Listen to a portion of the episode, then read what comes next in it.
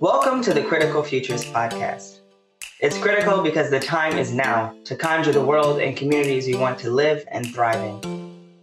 But it's also futurity, or the intentional imagining and materializing of liberated futures where freedom from oppression, trauma, violence, and discrimination are realized.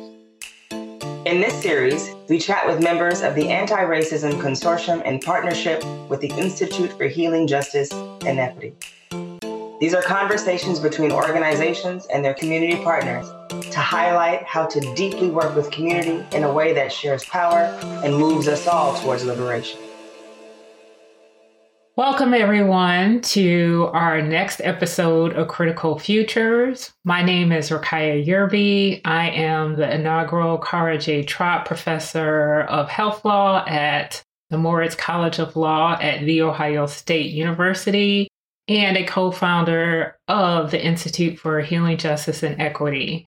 Today, we are going to have an amazing discussion with individuals who are community health workers and work with the National Association of Community Health Workers. And I'm going to get us started off with introductions.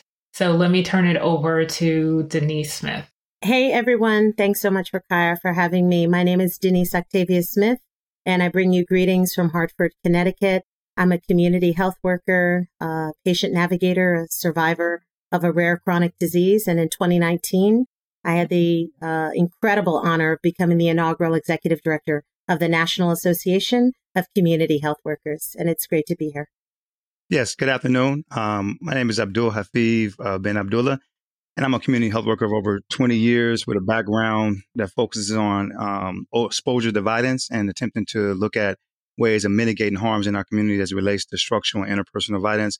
I give you greetings from Wilmington, North Carolina. I'm originally from Southern California, and I'm really, really grateful to be sitting here with you guys. I'm also the co-founder of CHASM, Community Healing Through Activism and Strategic Mobilization, and the executive director and founder of Sokoto House, located in Wilmington, North Carolina. Hi, everyone. My name is Rumana Shams Rabbani. I've been trained as a community health worker in violence prevention, um, a survivor of domestic violence, and how to empower other women to get out of the situation. I'm a Robert Wood Johnson Foundation Health Policy Research Scholar and um, a PhD program doing a minor in implementation science. Also, the other co founder for CHASM with Abdullah. It's an honor to be here with you today, also from Wilmington, North Carolina. Thank you. Thank you for joining us. So, we're going to get started with the first question, which is when you hear the phrase critical futures, what does that mean to you in your work on anti racist health policy or research on structural racism in the healthcare system? Well, I'm going to jump in um, because I thought it was an interesting first question, and I'm going to sort of deconstruct the phrase. I'm just going to say that we are at one of the most critical points in human history, um, and I'm concerned about our future. So that's sort of the way that I deconstruct that. Um, we have um, we have slipped through, uh, and some would say we are out of, and I think that's a, a huge concern, a global pandemic, um, which has only served to deepen structural inequity, preventable death, economic disparity, and lack of agency for indigenous communities, for communities of color all over the planet who have experienced colonization and who experience the ongoing perpetual impacts of hierarchies, which don't value their processes, their approaches, their assets.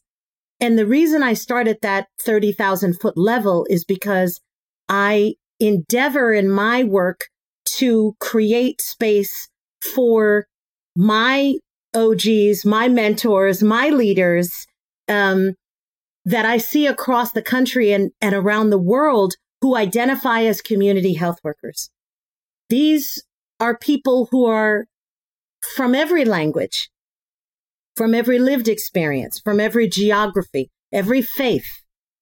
And for many reasons, which I think we'll unpack here today, they have experienced and continue to experience the downstream impacts of the way we do not love and respect the limited resources in the earth, the way that we capitalize and monetize um, healthcare, the delivery of care, um, the way that we create distance um, and lack of access for people just because they don't have money or status.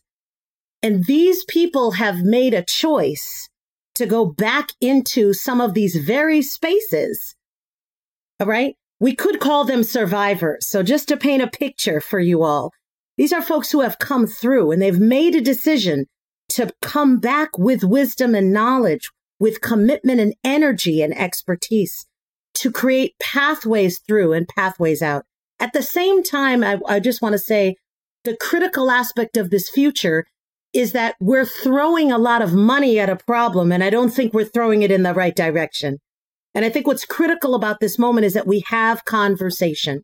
And so I'm glad that this podcast creates a space and vehicle to say, what are we going to do together that evidences and confirms the values that we continue to put in our mission statements and on our fact sheets and, you know, on our websites. Let's actualize this in this moment because people are hurting in this moment.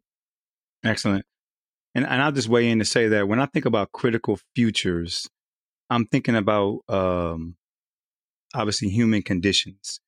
And when I'm thinking about the human condition, um, I know oftentimes we seem to think about, you know, what governs and what drives the human condition in terms of like structures, systems, and government or you know institutions we may be a part of, social service um, entities. But to me, human conditions are governed by the inward reality of human beings. And when I'm thinking about the critical future, right, of human beings, I'm thinking about the current state of how human beings are seeing each other and behaving with each other. And we know that when we think about inequities inside of our society, we think about um, who's being harmed, right, and who's not being harmed, or maybe think they're not being harmed on the front end, but really, right, it looks like they're being supported, but not really supported, right? Because again, again, as as Denise just mentioned, you know, certain things are being like just thrown at us, right? Overconsumption of this, right? Fast food, this, you know, whatever the case may be. But bringing it back around full circle, when I'm thinking about who's being benefited and who's not being benefited, I know that comes from a human condition. I know that comes from how we see how we see each other and how we feel about each other. And I know that if the current state that we're in right now, where there's certain individuals in power, can dictate where resources go and can dictate whose life is valuable. If that inward condition is not challenged, if that inward condition is not supported to change, then the current state we in today, right, which is critical, will be even more critical for our children and for our great great grandchildren as to come. Um, I believe that we can easily return back to a state where we begin to believe that certain human beings are not worthy to be treated as actually human beings. And this is where we come from. And this is what we've been struggling, you know, saying to overcome, right? A society that legally defines or um, chooses to culturally define another population of people to be uh, treated in a certain type of way that suggests that they're not completely, their life is not valued as everybody else. If we don't do something now, the critical future is that that has a potential to become more normalized.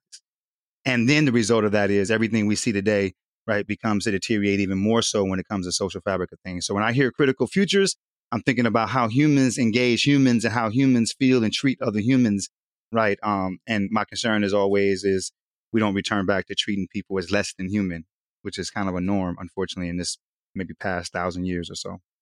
Yeah, I wanted to thank you for adding that, Abdullah. I wanted to add to some of the points that Abdullah and Denise made. Um, actually reflecting on the research piece as well, because I know you had asked that. So for me, if you look at critical futures, obviously, like what are we doing for a future generation as far as, you know, building up champions of change when it comes to health equity? But obviously, internally, we're looking at that. But what does it look like across our ecologies? So one of the things that CHASM uses is the socio-ecological framework. And what it, what are we doing when it comes to policies, when it comes to the organizational level in our communities, and then you know internally what are we doing on an individual level? But most importantly, like when we're creating these policies, are they going down to the community level? Are they touching those community based organizations and those community members? Because at the end of the day, you can't really shift, in my experience, on the work with community health workers that we've been doing. And as community health workers, if you're not touching the individuals that are closest to the issues of racial inequities, of violence, you're not getting to the actual problem. So, what is the root cause driver? What is the root cause issue that you're getting down to? Because at the end of the day, if you don't look at the root cause issue, you're not touching on the actual problem within the system, the wicked problems that are taking place. And so I think that's critically important when we're looking at critical futures. And when it comes to research, that's the way I also look at research. So research isn't about just writing and having something theoretical and then put, publishing it and having it collect dust. How do you put that into implementation? Then how do you sustain it and how do you scale up? Using an approach with community members to develop and co-design that. Because at the end of the day, you can have big kind of words, right? You can use all this kind of language around it. But if you don't get the community health workers involved, if you don't get those people involved who have lived experience of the day to day problems that oppressed populations face, then you're not really moving the needle when it comes to critical futures. Thank you for that. And I think you highlighted three key points that I want to just focus in on quickly is that it seems what we're really talking about from your perspective in terms of critical futures is the human condition that we are normalizing devaluing, dehumanizing, and capitalizing individuals as if they're not human, yes. but more as tools or things that we use. And we can perpetuate this in our research when we define research in a way that doesn't connect with the p- community and community health workers that are helping us we treat them as separate and not valued and not experts in the field. And so, if we're going to shift that, there's some key work that we need to do. So, of the issues that you brought up, tell me a little bit about the work you're doing to address some of these issues, particularly for community health workers.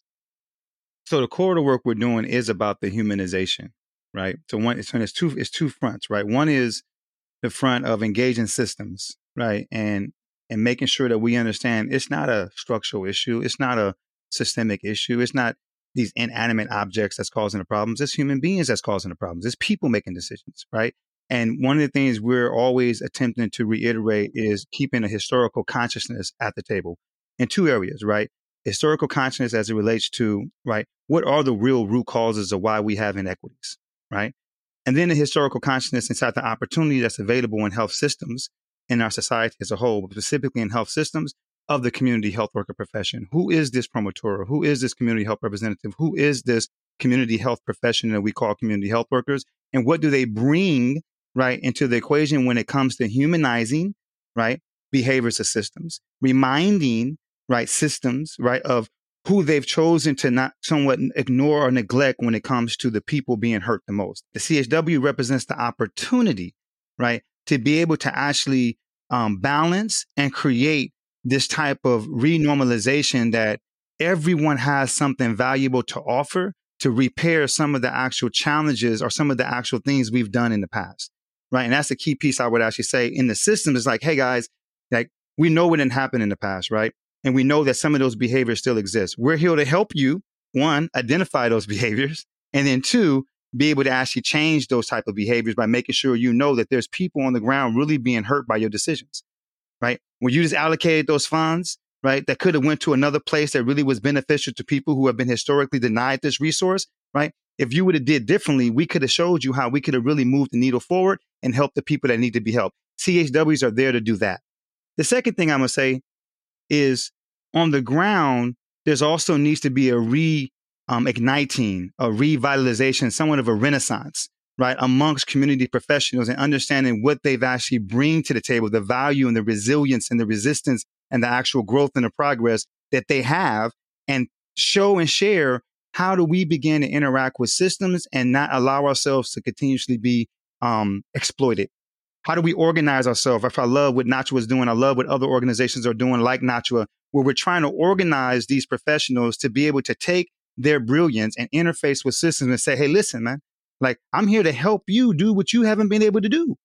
Right. I just need you to be able to actually respect me and value me in that particular regard. And sometimes, and I'm to close with this, sometimes you just can't ask people, right? You have to leverage and actually out demonstrate and actually force that behavior to change. And that's kind of like what I'm involved in on the ground, trying to build power in community, training community health workers, mobilizing community health workers, engaging community based organizations, helping community members understand what they're going through, the roots of it, shifting language so they can actually have synchronized language so that when they're interacting with their public officials locally, right, in their counties in their cities, in addition on a state level, there's this synchronized language that keeps their finger on the pulse of root causes to where the constituents begin to actually say, no, no, I hear you, but if you're talking about public health and you're talking about root causes, you're talking about upstream strategies, this what I understand it to be, right? And making sure that's more consistent so that we can then crosswalk that whatever work that's happening inside systems. So the champions that sent the systems champions can then say, Hey guys, I know y'all not listening to me, but this is what they're saying over there. And I'll just leave it at that. There's more details in terms of, but it's about the overall arching work. That's what we're doing on the ground, specifically in the field of violence prevention. But of course, for us, there's shared and risk, shared risk protective factors. What's the same um, challenges for why violence persists in our communities is the same reason why you have overexposure to chronic disease like diabetes, hypertension, heart disease, et cetera, et cetera. They're the same dynamics. Poverty, lack of poor housing, lack of educational opportunities, lack of ed- adequate distribution of resources. So, yeah, and I'll I'll add to that. So specifically, um, we're doing the work within violence prevention, and obviously that's been uplifted. So CBPR, community-based public health response to violence, it's actually the crux of the evidence-based strategy that we use in the policy, the APHA policy that Denise has very much championed that got passed. Um, it also goes back to looking at what Abdullah mentioned, systems champions, right? So some of the work that we also do within North Carolina, the state, is doing trainings around health equity and CHW culture. Abdullah does a whole piece on history and just an amazing piece on it. But we're training the systems champions, and that's a part of personally the part the work that I've been doing um, outside of the state. Um, we did a national conference that Denise was at on training systems champions, but also CHWs as well, because within the systems, within healthcare systems, these systems champions need to understand how to support community health workers who are not being paid enough, who are not being trained in the correct way, who are asking to be certified, although their lived experience and the, the just the value that they bring to the table is overwhelming. But they're being asked so many things because they're being marginalized within a system that gives accolades to credentials rather than lived experience.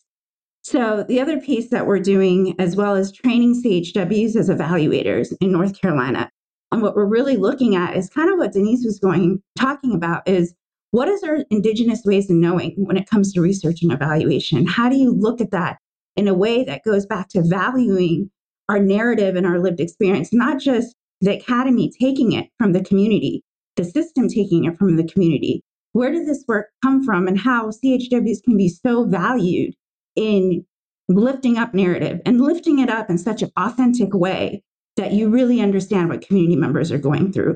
Because oftentimes when the healthcare system does it, the data and the outcomes that we're collecting are not measuring up. It's falling apart. So measure what matters at the end of the day if you're going to save your community and community members.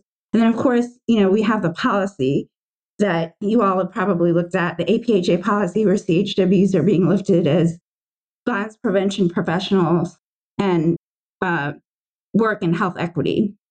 So I think those are some of the pieces we're doing. We're also working with the association on looking at advanced certification for CHWs. So how are how do you get from doing direct service all the way to working to policy in the systems level? So oftentimes we think that CHWs are only able to do direct service and they can't work on the executive level, but that's very incorrect. It's oftentimes the CHWs who have the lived experience with the community members head on that bring that expertise to the table. So we, you know, we went, we had a day in March on Capitol Hill that NACHWA Denise was a part of and put together. And these policies fall apart and they don't touch the communities because the legislators don't really know what the communities are going through.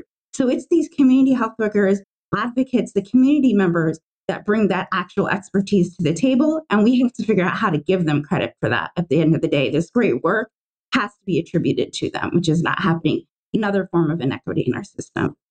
I mean, first of all, the work is incredible and I'm just enjoying the listening. Um, what do I want to say about uh, this opportunity and sort of what I I get to do and what I think I'm called to do. Um, I want to go back to uh, the earlier conversation about humanizing uh, community health workers. All all peoples, I think, are suffering under a capitalist system in which they're commodified. But I just want to talk about community health workers for just a moment. Um, a lot of reason that that happens is because people don't know who we are, and uh, let let me say it. Let me say it this way: community health workers experience those three levels of racism that uh, Camara Jones articulated so so well. We experienced institutionalized racism coming from communities and populations, histories, um, nations that have been colonized and oppressed. Those structures that emanate in policies, economic systems, etc., laws, impact us every day. And we have generational poverty. We have generational diabetes. Uh, we have generational incarceration that personally mediated racism, that interpersonal experience is often a part of community health workers every day as they're trying to deliver services, as they're trying to draw down resources to the community, as they're trying to uh, navigate, advocate, um, refine, um, explore, identify problems and challenges, and then address them because um, many of us, and I'll I'll speak for myself. You know, I'm 53 now, but um, I didn't I didn't have a bachelor's degree until I was 45 years old, and I got paid. Uh, I would call them slave wages, but let's just say it was it was less than a living wage, and that was because of a piece of paper. Um, it was not because of my skill. It was not because of my commitment. It was not because of my impact or my output it was a hierarchy um, that is fed by institutional racism, but is experienced with those we are supposed to be colleagues with. And the third level is really important. And I think this is what is so transformational and activating. And I think all three of us are, are doing this, Abdul, Rumana, and I, is that this level of internalized racism. Each one of us, um, persons who come from oppressed and marginalized communities who've experienced that oppression have to come to a point where we confront that. That confrontation can come through our spiritual walk. It can come through mentorship or just like, you know, you know, just street university. You know what I'm saying? Just like I lived it, I lived it, I lived it. And we begin to transform. But, but what I think is so exciting about that is that at the very moment that the world was calling for community health workers as a result of a global pandemic. Oh my goodness. You know, the average person is not listening to us. The average person will not receive public health communications. The average person does not trust government. The average person is not, you know, how are we going to communicate? Oh my goodness, so many different languages. Oh my gosh. You know, they, they won't hear us. Who can translate? Who can, who has trust? At that very moment, community health workers were so marginalized as a profession. As Rumana said, the lowest paid among all public health professionals, not recognized as any type of professional from national legislation or in more than 30 states. We're not even acknowledged as a profession. Okay. We were not prioritized for the vaccine, but we were put on the front lines of response. So what happens? um, when we come out of these communities, we begin to internalize that racism. And we, I think we begin to suppress our own leadership. And so what's very exciting, in other words, what I think NACHWA can be and some of what we can contribute is that we, through our membership and our connectivity and our activities, begin to identify great leaders wherever they are. They're already leaders. We're not making leaders but we are identifying leaders and trying to create platforms. We're trying to aggregate the experience of leaders into policy and advocacy action, right? Like the National uh, CHW Awareness Week, which is a very simple thing. But there's so such a lack of recognition that I think that's what we're doing. And it, what is the impact? It has the impact over time of shifting the narrative because now there are more of our voices in spaces all over the country. There are more of us crying out. And that doesn't mean that it's easy and it doesn't mean that it's going to happen overnight, but more leaders are rising because they're supported by the research that Rumana is doing, because they have an opportunity to get training, the type of training that Abdul is doing. It cultivates, right? And crystallizes and amplifies our leadership like the national policy platform that NACHWA put together so that now we're armed and we're supported to come out of these spaces where we feel so small and where we can live out that greatness.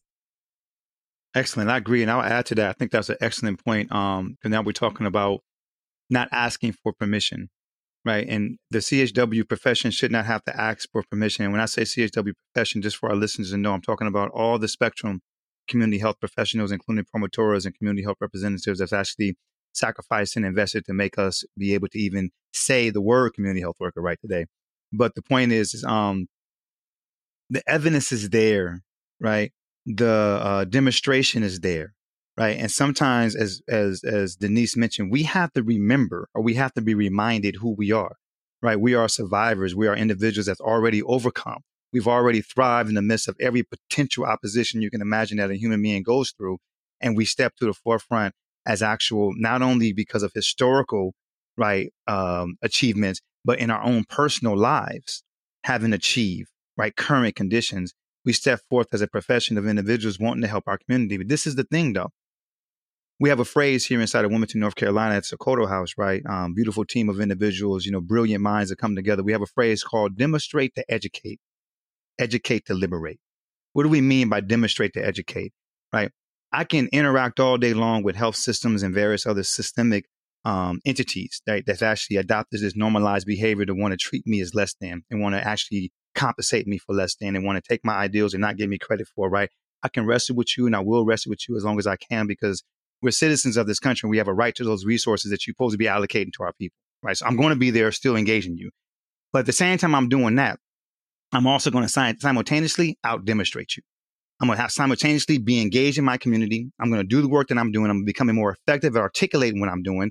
I'm going to become more effective at organizing my community to be able to articulate what I'm doing. And I'm also going to try to connect up with people like Rumana, people like Denise, and various other leaders and try to get them to help us bring system tools into community based and spaces, community based organizations amongst community health workers. So we can begin to evaluate and actually measure our own outcomes right? Articulate the results of our own outcomes, be able to engage with certain type of um, research entities that are equitable, right? And be able to then get peer reviewed literature to show our own outcomes and demonstration so that we can then come back to that table and say, listen, I see what you're doing. It's amazing.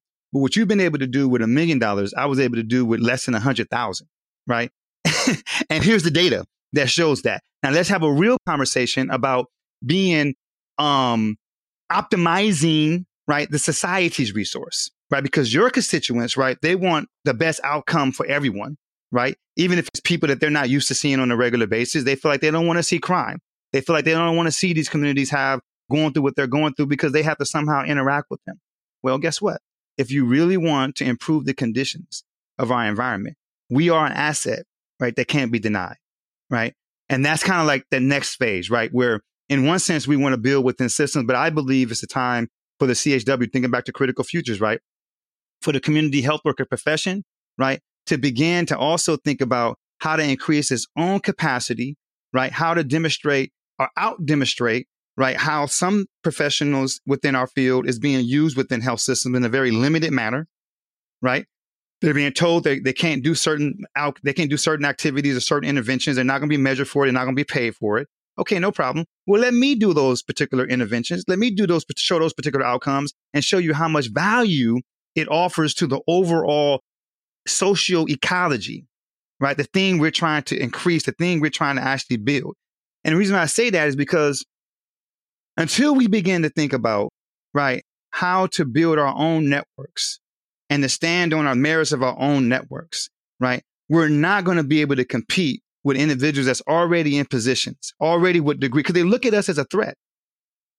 It's outside of just racism, right? Racism is one of it, right? But you have people with the same color skin as actual community health workers, same languages as some community health workers that feel intimidated by the community health worker, right? Because they somehow think that they're doing, they're going to come and do their job, right? So we really just have to be able to say, okay, we have this network and we're connecting and trying to support health systems and treating us better and valuing us more. But it's not just health systems that can actually fund what it is community health workers do. If you look at the roles of CHWs across the C3, the 10 roles, we're a very diverse and agile population of people. And the crisis of, of, the, of the communities we deal with, their crisis is far beyond just interacting with hospitals and clinics. They have issues with housing, food, education, et cetera, et cetera. And every community health worker with a relationship within the community, with a u- unique connection to the community, can support them in getting what they need. So again, I'm just going to bring it back around.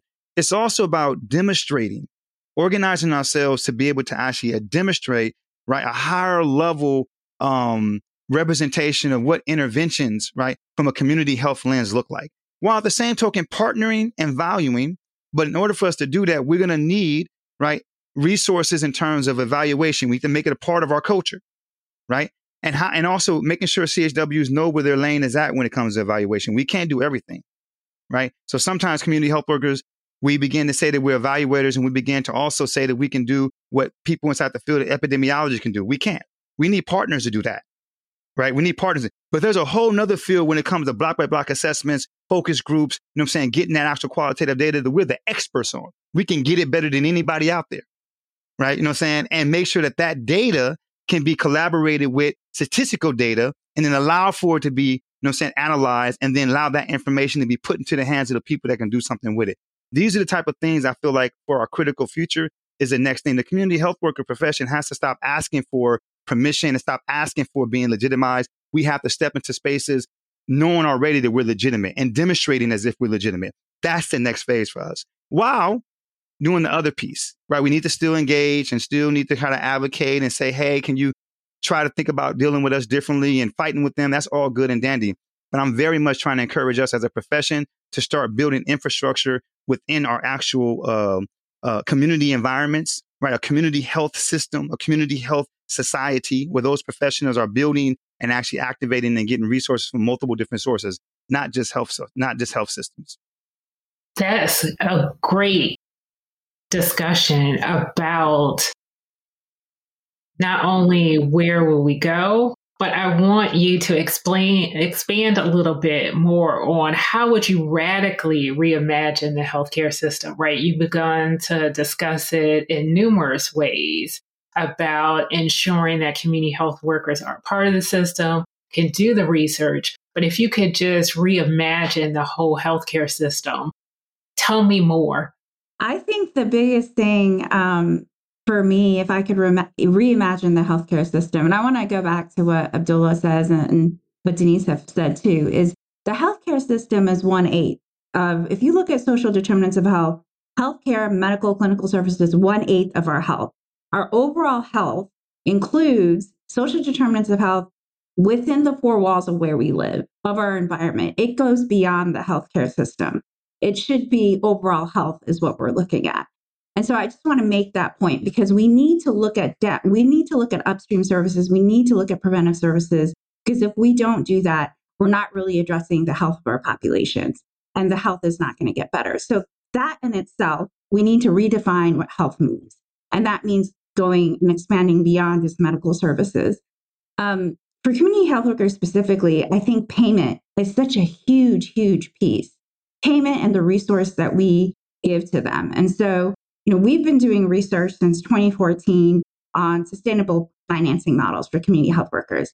At the end of the day, if you don't have sustainable, equitable payment for CHWs, you do not have equity for CHWs within healthcare systems. They have to have a wage that beyond a, a living wage, right? Like what Denise was talking about. They're not even getting paid, a lot of them. They're volunteers. But for the work that they do, they should be paid at a much higher level beyond living wage to honor the, the, work that they do. They do the most, um, you know, when it comes to violence, they're going in risky environments. When it comes to even going into the home, they're they're doing critical work that's needed to be understood when they bring it back to the office. So I think payment is such a big piece as well within the healthcare system. And then once you have that kind of payment, whether you're using braided payment, you're using alternative payment models, and you get something sustainable, it also actually changes the culture of the healthcare system. So when you often have payment that's looking at measures, so what are those measures? Are you looking at quality measures where you're improving overall health for that population? And if you are looking at quality measures, braided payment or alternative payment models, you're actually incentivizing the hiring of a CHW. When you incentivizing the hiring of a CHW, you're also honoring that CHW within that system.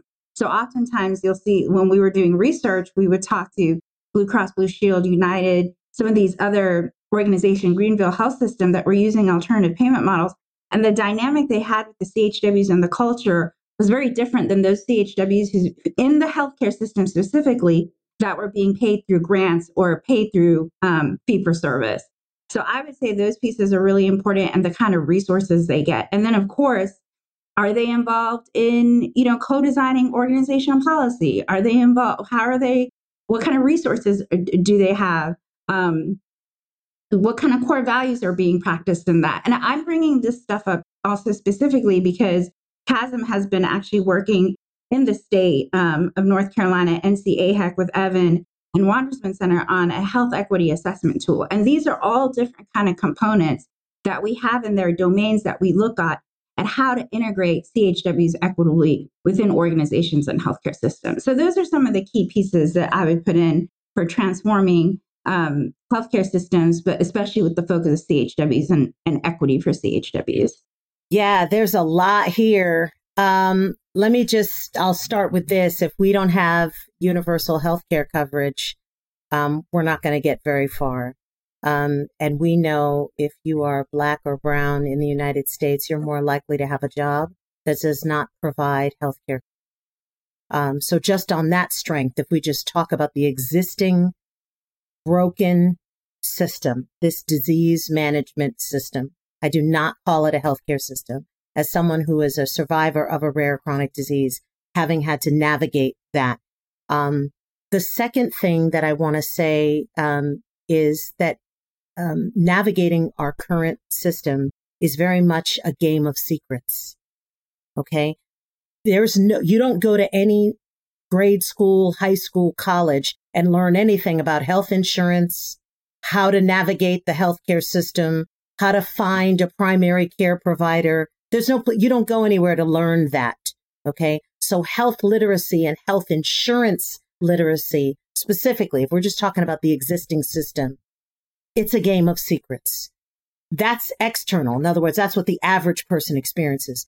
Internally, it's a game of secrets, co-pays and deductibles and premiums and uh, formularies and tiers and in network and out of network all of these things, right? A code that could be preventive or diagnostic that makes a difference between whether there's no pay or whether it's $2,000. Okay. It's a game of secrets, the existing system. And so when you asked the question, I thought, I don't, I don't know about changing the healthcare system. And I don't say that flippantly. Uh, I know some folks would just say, oh, let's just tear it down. There's a lot of folks carrying disease right now that need treatment, that need care.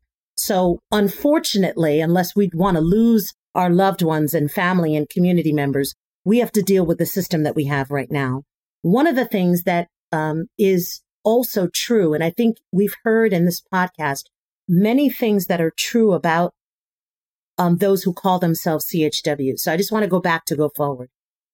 Um, we CHWs do not have right now the agency, okay, to do whatever it takes to address the upstream or downstream needs of individuals and families that they encounter. Okay. We work within systems and programs that limit the scope of work, that don't talk to one another, that don't think we're smart enough to, you know, do that. I, I was on a, a global webinar during COVID with an Asha from Southern India one, and I heard her say, we have, and I'm certainly paraphrasing. She said, we have over 3,000 spices. And you're telling me that I can't tell the difference between five medications? You know, I mean, it was just a laughable moment. She was like, who are you talking to? You, you understand what I'm saying? Um, so we, we doubt the capability of the workforce. And so we limit that workforce. There's a lack of agency. But oftentimes I go back to go forward because I, because people really don't know who we are. And so when people ask me, well, oh, CHWs, you know, how do we know they're effective? How long have they been around? I ask people the question, how do you think enslaved Africans survived plantations with no salary, no access to health care, no access to traditional medicines, language, culture, spirituality, family, support networks of any kind. Who was dealing with the fevers? Who was birthing babies? What about the mental health issues? What, who was hand, who was preserving language, culture, faith? Who learned how to cook foreign foods so that we didn't all die from eating poison in the wood? Who, who was doing that? Who was telling those stories? Who was calming people to sleep at night when their kids were being ripped from? Who, who, who handled that? In other words, community creates its concepts of health. What's good for me may not be good for you. But if I'm not able to circle with my community, see, when I, when I look out here in Hartford and I see what's happening in, you know, two mile radius in Hartford, Connecticut, we need very specific medicine, very specific care. Other communities may or may not be feeling that. But if we don't get what we need, we'll lose another generation. And so the healthcare system to me is almost an afterthought. The only reason it's so important is, is, well, I'll say one of the reasons is because so much of our tax dollars go into the healthcare system, but we do not control them. So that is absolutely taxation without representation. We're funding things that we cannot even access in the current system. And so again, CHWs are this bridge. We're adjutants. We're advocates. We're translators of language and culture. We're navigators. We're bridge builders because the system is broken. Right. But we have a vision of health that, that, that, you know, reverts back to our traditions, traditions of cultures, which are numerous and varied and beautiful, and they should stay that way. Excellent. Excellent. Support that very specific statement, man. Make that the, the main, the main, the main opening to the conversation. that was excellent. Um, what I would say, I think what Rumana said and what Denise said, or especially combined, is like very comprehensive. But I'm going to bring this extra component to it. I believe when I envision health systems, one thing I would reiterate is that to me, I've already broken the boundaries of health systems being in the hands of just people, right, within hospitals, clinics, and designated within these particular roles. To me, the system of health is the overall social ecology, right? All of us. And what does that look like to navigate and improve that system? And to me, the thing that I envision that's needed to improve it is for the organization and mobilization of the community assets that have historically always filled the gaps whenever those gaps of inequities were present and certain people wasn't receiving what they needed to receive naturally. It's like the immune system of, of the human anatomy. Naturally, these people rise up and you got the aunties, you got the uncles, you got those neighbors, you got the, the champions that people naturally go to and people, whether they're ready to be that or not, they become that person that helps people get what they need, right? This is the CHW. This is the promotor. This is the community health representative. Now, how do we organize and mobilize that in a way where through constituency power, right, we can begin to then leverage how other systems, not just health, but all the various educational system, criminal justice system, every system in our society that chooses to govern us, right, in a way that's not all the way fair. How do we as constituents, a professional constituent that also then taps into the constituents of people we provide services to on a daily basis, our family and our friends, how do we organize right?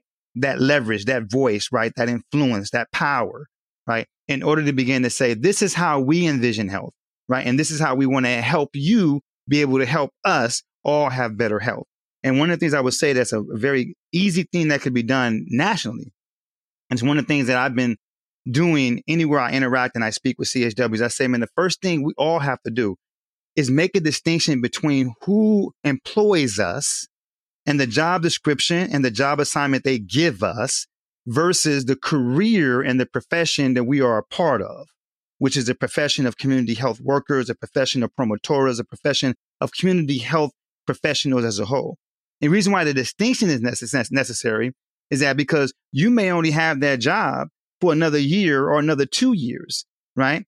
But absence of your allegiance to that job, right? If you don't have a connection and a relationship to the profession, how are you going to proceed and continue to advance as a career? You have a career, then you have your job assignment within that career. Your job assignment may only give you the expectation to implement one or two of the 10 roles within the C3 core roles. Only one or two. And they may tell you that's what a CHW is and that's what a CHW do.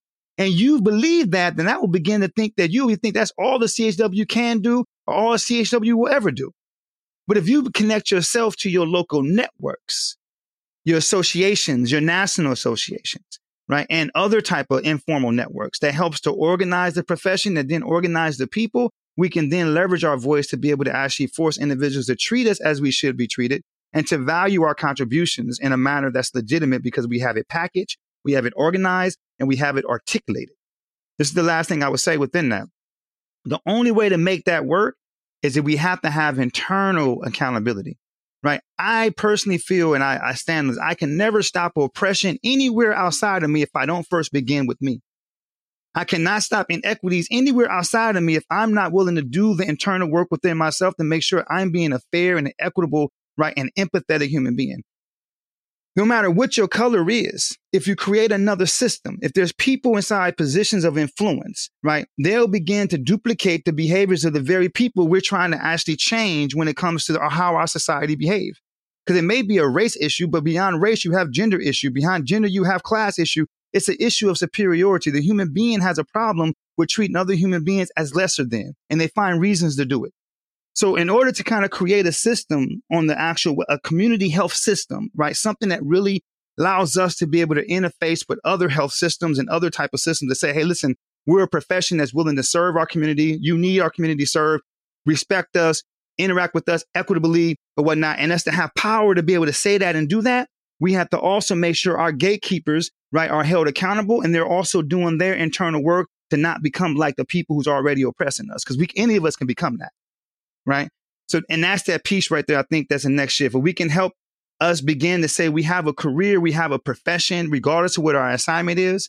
And within that, we create this type of internal culture where we're actually valuing and we're actually treating each other, right? The way that we're expecting other people to treat us, right?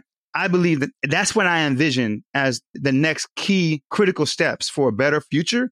If we can actually leverage those, because everything else is there, man. Like if you look at the CHW, that I'm not going to say CHW, if you look at the actual contributions of just regular everyday citizens, it's one of the most untapped sources of brilliance inside our society. Right. And if you take those individuals, you begin to professionalize them and train them. You're talking about an actual high velocity of brilliance on a daily basis that's actually improving the lives of human beings in ways that the systems are not even able to imagine to do. I even got to a place of even imagining how to go into certain parts of certain environments and help those people. They can't even think that level. And we're in those environments.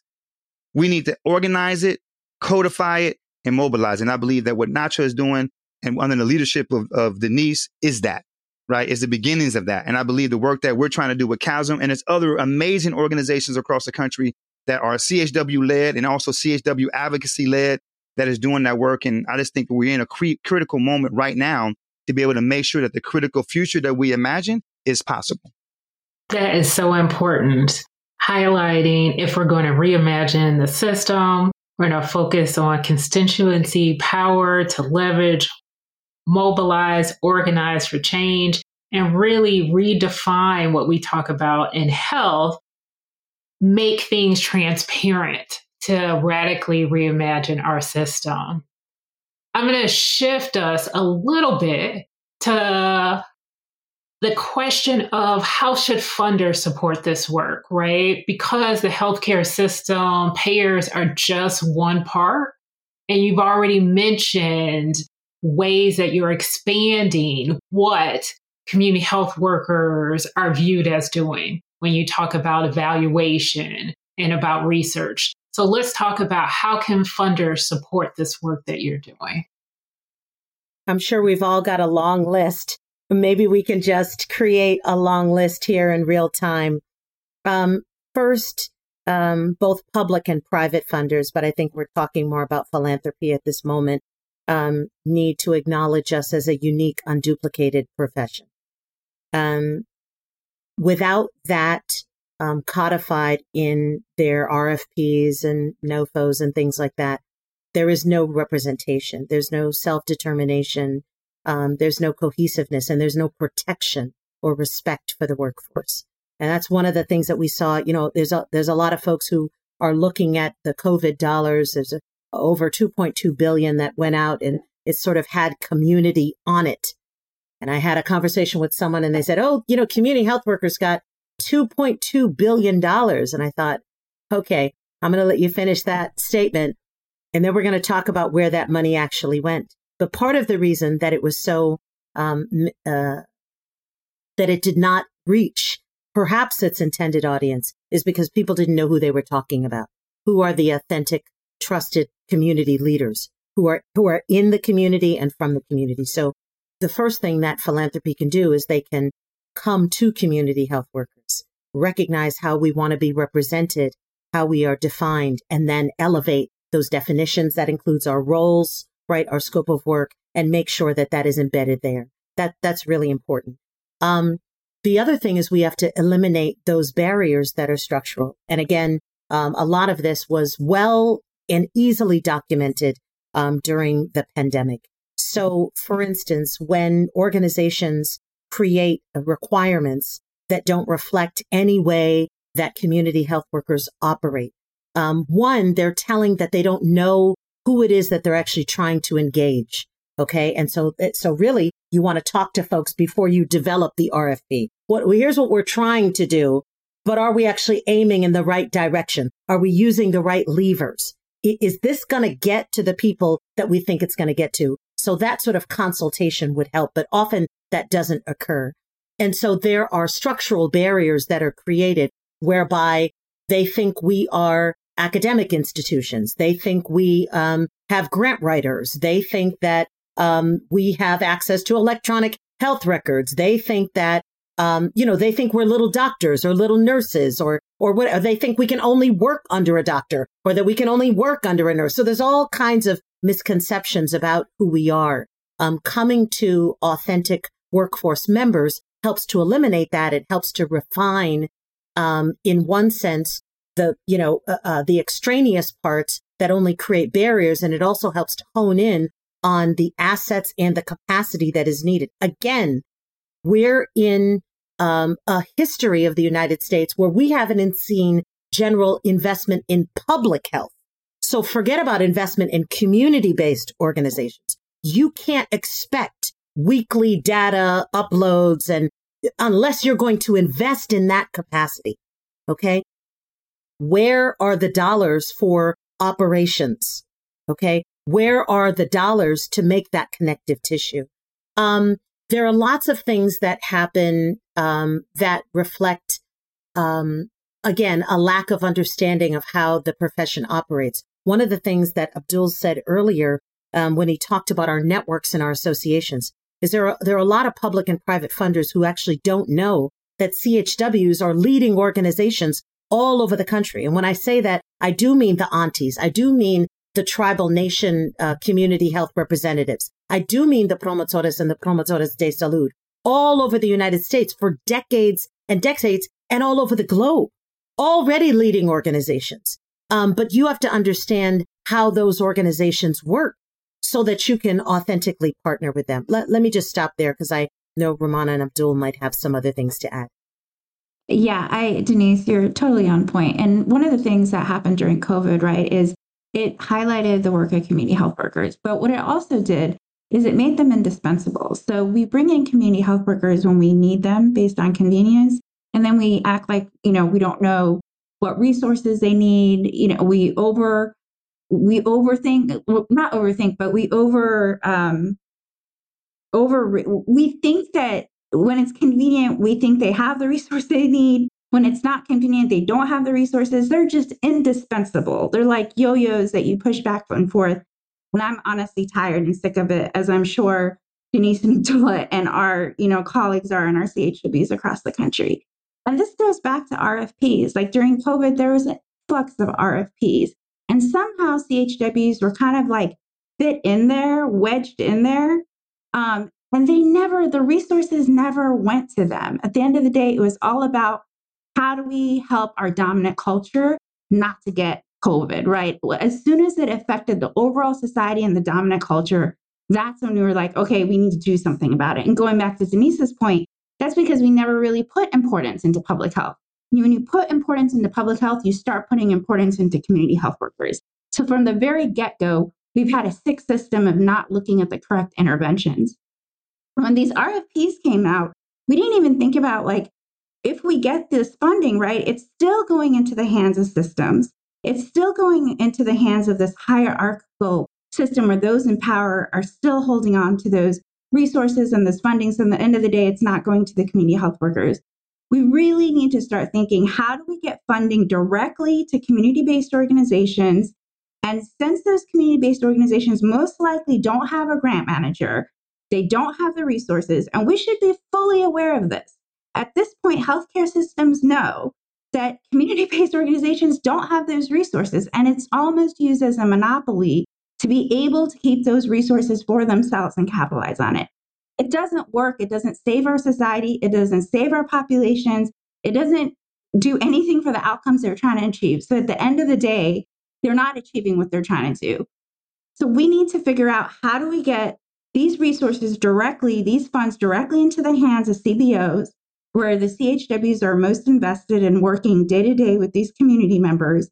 And in doing that, how do we get them a grant manager? How do we get them, you know, the opportunity to be able to apply to these grants? Um, in our training that Abdullah and I do, we talk about equitable par- partnerships. What does that look like? Even when you're doing publications or you're writing a peer reviewed paper, when you're going through IRB, like Harvard is starting to do a system where CBOs can start applying for it. All those different pieces when it comes to RFPs, getting funding, um, all of those pieces are so important. And we need to figure out how to get those resources to those community based organizations instead of healthcare systems saying, oh, I'm here, I'll handle the funds, I'll take care of it. At the end of the day, if you don't have the community health workers and, and the CBOs involved, like Denise said from the very beginning of the RFP, and I don't care if that's RFP, I don't care if it's research, evaluation, policy, every piece across the social ecology, a CHW should be involved. Every piece of that, every step of the way, because they're the voice of the community that they're representing. I think everybody said like very excellent points. I'm just going to add a couple things. Um, so one, I think we have a we have so this is to the funders because this message is obviously a question for the funders. So I'm going to speak to but I think there's two types of funders that's out there. One is the one who gets it and really wants to make sure their money is going in the places that's going to actually offer the most optimum benefit. And I think it's the other funder that decides to fund CHWs because really they have to, right? And that's okay right? I, I like you guys too because you guys still getting the money to us, but you have a tendency, I think, both to do exactly what um, Denise and Rumana has mentioned is take the easiest route out. And my main message is to the ones who really want to see their money get a bang for their buck and really have some form of social impact. Take your time, right? Do your due diligence, right? Connect with the people inside the workforce. It's a huge opportunity. There's nothing like the community health worker workforce inside of our country it's a population of people who've actually have been forged by virtue of their survival of some of the most heinous things that happen inside of our country. It's a huge opportunity. And it's not an opportunity that looks like a potential for success and results. It's already proven success and proven results. If you want to tap into that, take your time and do your due diligence. And I think there's two things you can do with taking your time and doing your due diligence.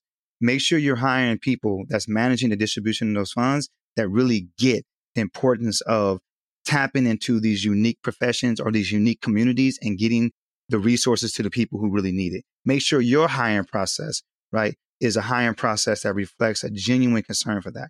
Secondly, I'm going to put this plug out here. I think it's important. In our National Association of Community Health Workers and with the leadership of Denise, um, Octavia Smith, right, and others. She's tapped into right a group of actual organizations that can provide technical assistance, right? It's available on their website. We're one of those organizations. There's other ones, right? Common indicators and et cetera, and et cetera. And there's other ones beyond those that's named.